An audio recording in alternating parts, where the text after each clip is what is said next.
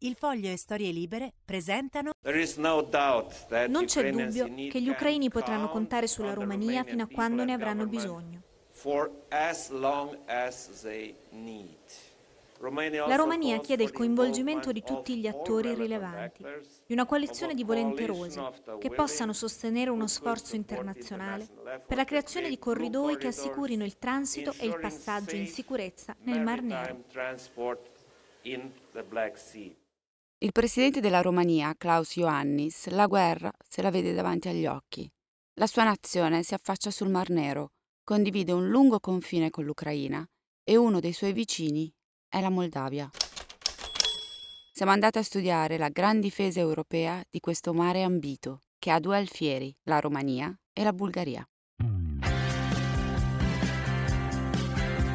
Ciao, siamo Paola Peduzzi e Nicole Flammini e questo è YouPorn, il lato sexy dell'Europa, il romanzo europeo che pubblichiamo a puntate ogni giovedì sul foglio.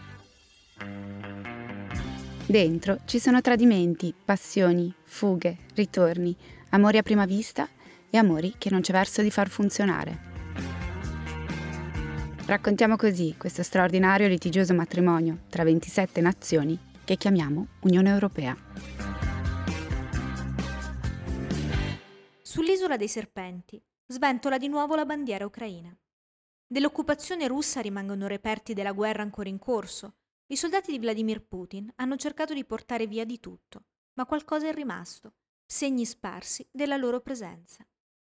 Questo isolotto grande quanto Alcatraz, dalla forma a croce, piantato nel cuore del Mar Nero, in una posizione strategica molto ambita, per i russi rappresentava la base da cui far partire un attacco contro d'essa.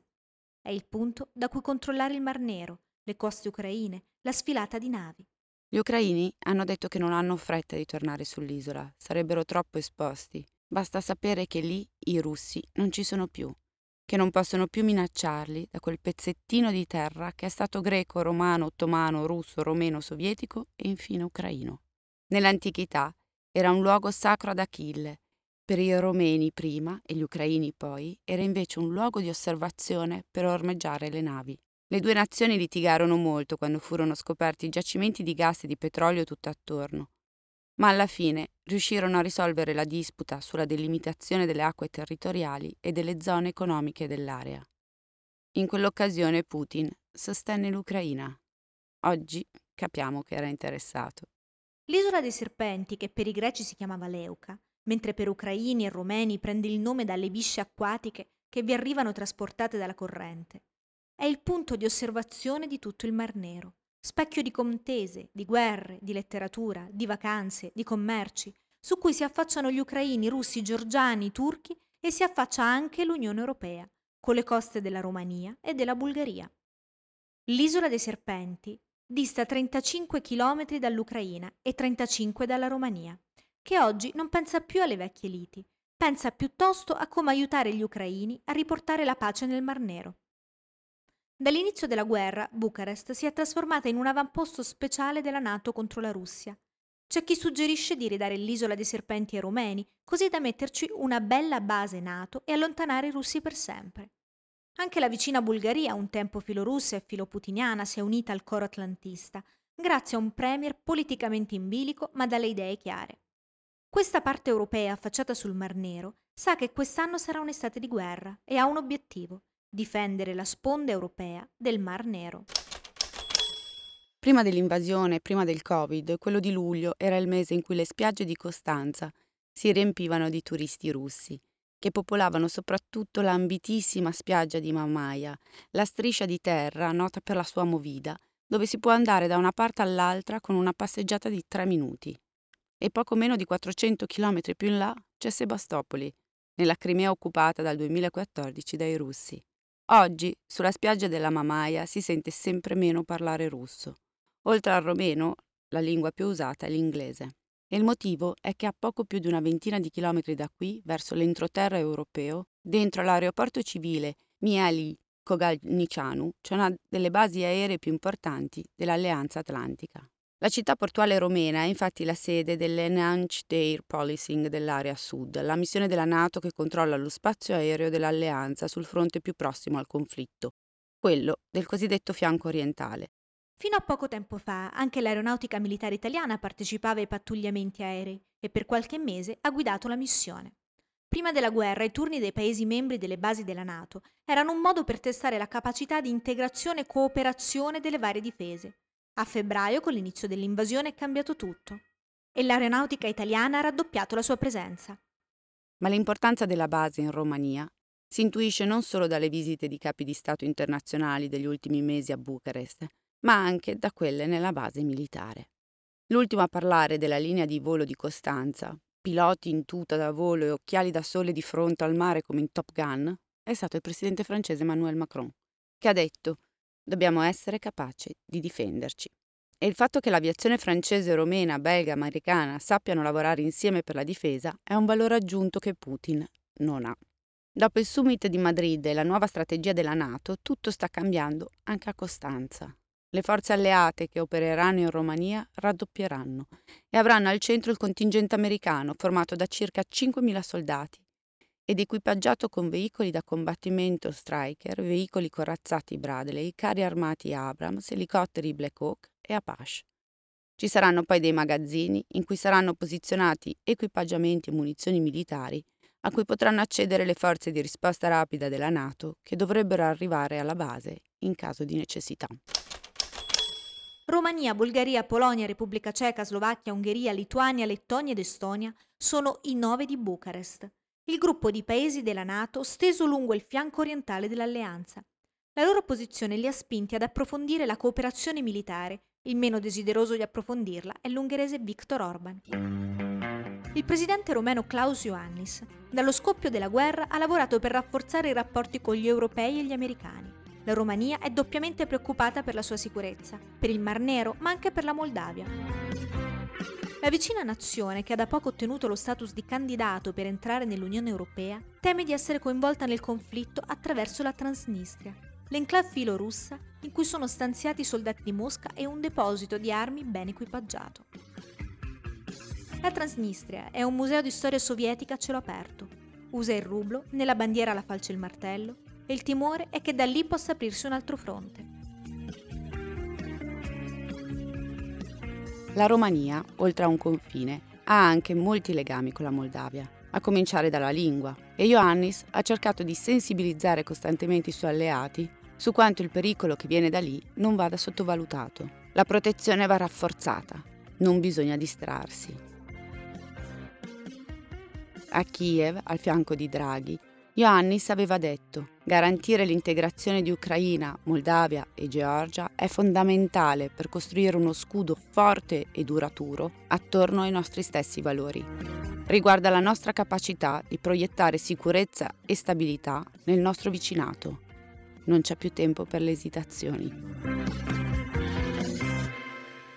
L'altra nazione che guarda il Mar Nero è la Bulgaria. Non saremo teneri con la Russia, aveva detto il premier bulgaro Kirill Petkov, pochi giorni dopo l'invasione di Putin in Ucraina, e allora era sembrata una speranza più che un annuncio. Invece questo politico quarantenne che ha studiato ad Harvard assieme a Michael Porter ed è fissato con la competitività e lo sviluppo, ha trasformato la postura internazionale del suo piccolo paese appoggiato, con le sue spiagge lunghe e dorate, sul Mar Nero.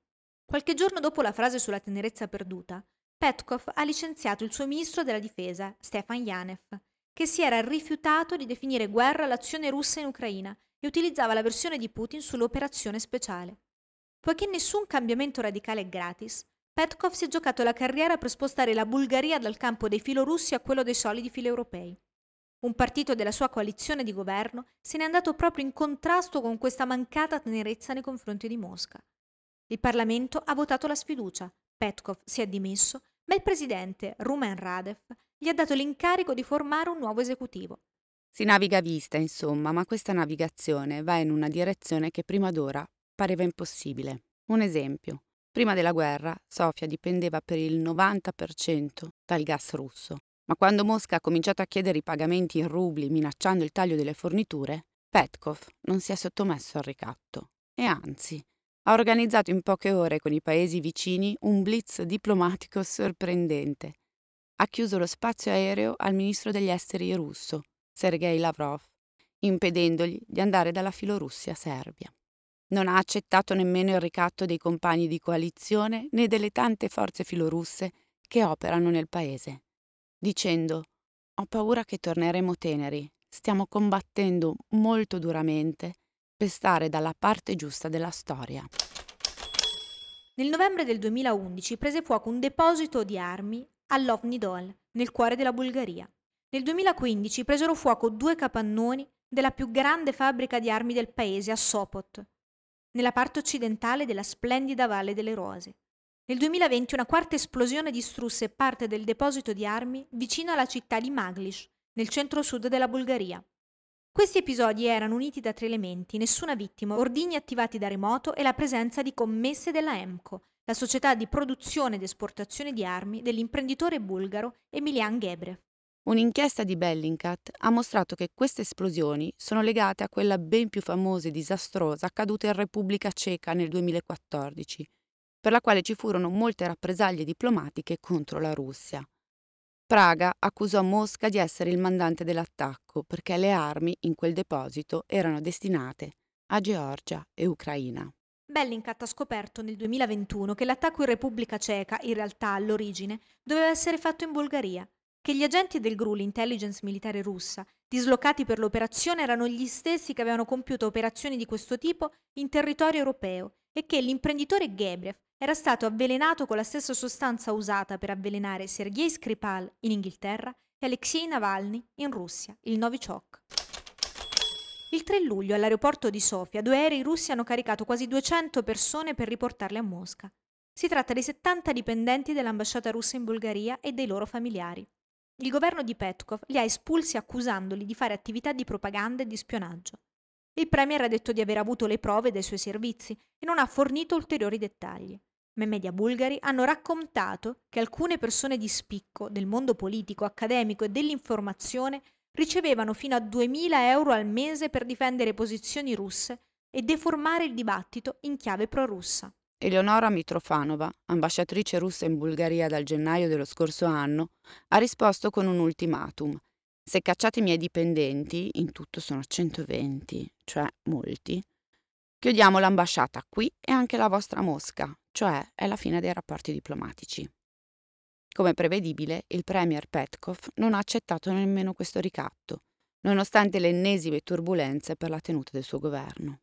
In realtà il conflitto tra Petkov e la Mitrofanova va avanti dall'inizio della guerra. L'ambasciatrice ha irriso il governo che ha voluto dedicare parti della linea metropolitana agli eroi dell'Ucraina e a Boris Nemtsov, leader dell'opposizione russa ucciso davanti al Cremlino da sicari nel 2017.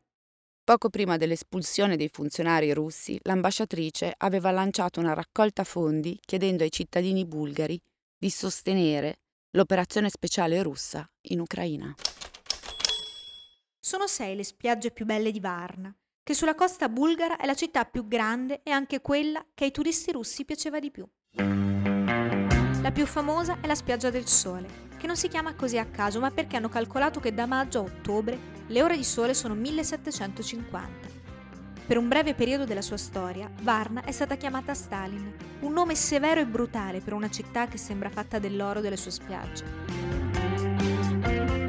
Quel colore di tramonto si vede anche da lontano. Il suo porto dista 600 km da Odessa, città gemella, che la guarda dall'altra sponda del Mar Nero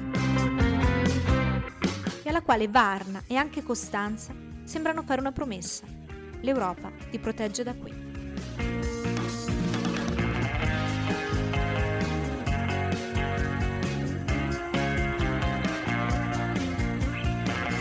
Siamo Paola Peduzzi e Nicole Flammini e questo era YouPorn, il lato sexy dell'Europa. Per il foglio hanno collaborato Enrico Cicchetti e Giulia Pompili per storielibere.fm hanno collaborato Veronica Buscarini e Giovanna Surace. Vi aspettiamo ogni giovedì sul foglio.it, su storielibere.fm e sulle app di ascolto.